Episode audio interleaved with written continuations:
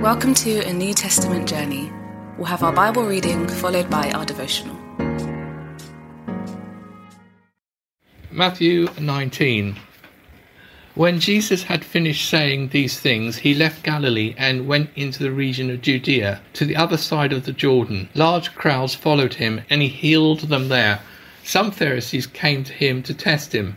They asked, Is it lawful for a man to divorce his wife for any and every reason? Haven't you read, he replied, that at the beginning the Creator made them male and female, and said, For the reason a man will leave his father and mother to be united to his wife, and the two will become one flesh. So they are no longer two, but one flesh. Therefore, what God has joined together, let no one separate. Why then, they asked, did Moses command that a man give his wife a certificate of divorce and send her away? Jesus replied, Moses permitted you to divorce your wives because your hearts were hard. But if it was not this way from the beginning, I tell you that anyone who divorces his wife except for sexual immorality and marries another woman commits adultery. The disciples said to him, If this is the situation between a husband and wife, it is better not to marry.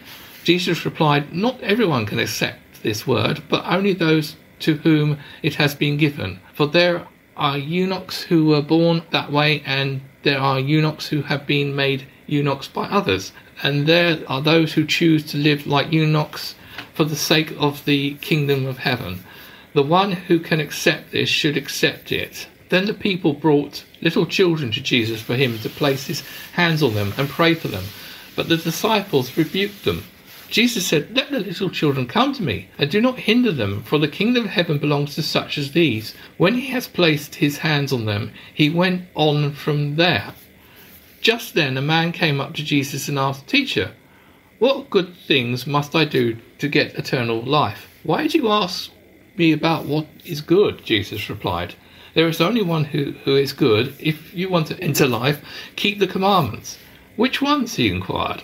Jesus replied, You shall not murder, you shall not commit adultery, you shall not steal, you should not give false testimony, honour your father and mother, and love your neighbour as yourself. All these I kept, the young man said.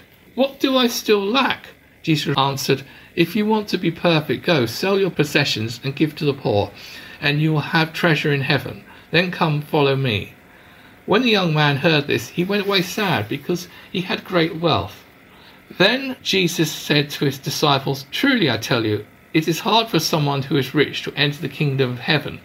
Again, I tell you, it's easier for a camel to go through the eye of a needle than for someone who is rich to enter the kingdom of God. When the disciples heard this, they were greatly astonished and asked, Who then can be saved? Jesus looked at them and said, With man this is possible, but with God all things are possible. Peter answered him, We have left everything to follow you. What then will there be for us? Jesus said to them, Truly I tell you, at the renewal of all things, when the Son of Man sits on his glorious throne, you have followed me, will also sit on twelve thrones, judging the twelve tribes of Israel. And everyone who has left houses, or brothers, or sisters, or fathers, or mothers, or wife, or children, or fields, for my sake will receive a hundred times as much, and will inherit eternal life. But many who are first will be last, and many who are last be first.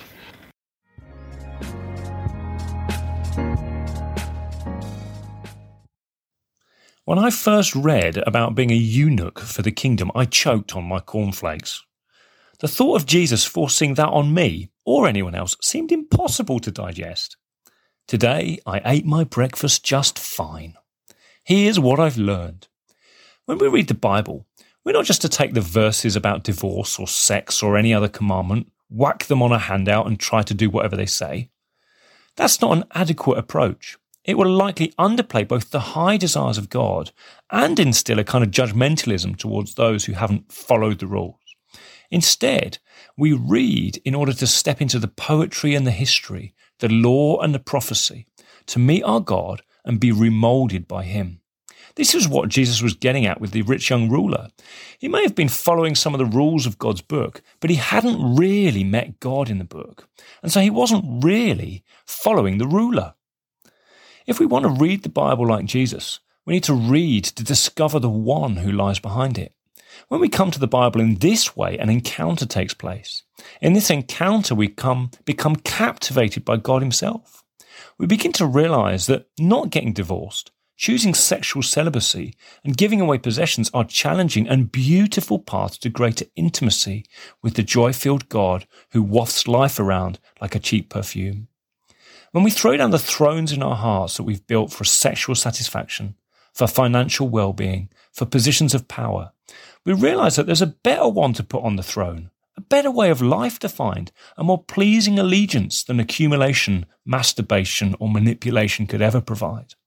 True camaraderie with God feels like treasure worth a thousand sexual encounters or a hundred new toys we start to live a totally new life from deep convictions that have been rewritten in our souls. It is this a presence seeking approach to the Bible, rather than proof texting and rule defining, that we're trying to model all throughout this New Testament journey. It is the approach that we see all throughout the New Testament church. And it's the approach that is the only one that seems to be worthy of our ridiculously awesome God who came to be Emmanuel, to save people like us from our sins and lead us into life. Here's a question for reflection. How has the beauty and wisdom of God rewritten your expression of your sexual desires and your yearning for accumulation?